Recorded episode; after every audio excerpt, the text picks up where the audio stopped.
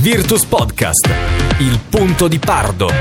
C'è stato spazio anche per un paio di minuti di relax dopo il canestro di Jordan Mickey dell'ottantaquattro a sessantanove contro il Valencia, e non è capitato spesso in Eurolega quest'anno. Sappiamo che la Virtus spesso ha scelto strade tortuose ma alla fine quasi sempre vincenti, soprattutto in casa, per regalare gioia ai propri tifosi. Contro il Valencia è andata bene, è andata bene senza particolari momenti di panico, con una partita tosta, solida, una partita ovviamente che poteva essere funestata dall'infortunio di Schengheri, però quello che possiamo dire è che la Virtus ha risposto da squadra. Poteva essere uno shock quell'infortunio, arrivato fra l'altro nell'unico momento vero di difficoltà durante il primo quarto.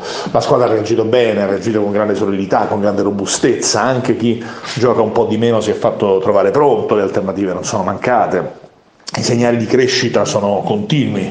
La maturità che ha mostrato ad esempio Pagliola durante l'ultimo quarto della gestione è un tema particolarmente importante. Ovviamente la leadership, l'ennesima prestazione clamorosa di Berinelli, ma anche il contributo che ha saputo dare Lumberg, eh, il contributo di Mickey che va sottolineato, gli sprazzi di Cordinier, ovviamente anche le risposte da parte di Polonara.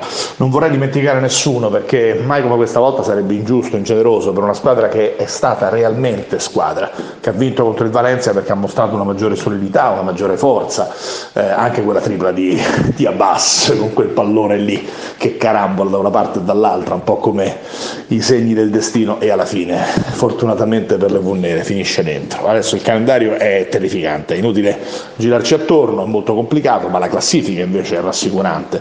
Nessuno lo avrebbe immaginato all'inizio dell'Eurolega di trovarsi dopo ventisette partite diciassette a dieci, e bisogna proseguire passo dopo passo. Banchi l'ha detto, si è anche un po' rabbuiato a chi gliel'ha chiesto in conferenza stampa, non vuole fare troppi ragionamenti partita dopo partita, sapendo che il basket può regalare grandi delusioni come a Torino contro Reggio Emilia, ma anche grandi imprese, e lo spirito delle grandi imprese è quello che la Virtus spesso in questa stagione ha saputo mostrare, e in qualche modo è anche lo spirito che si è visto contro il Valencia.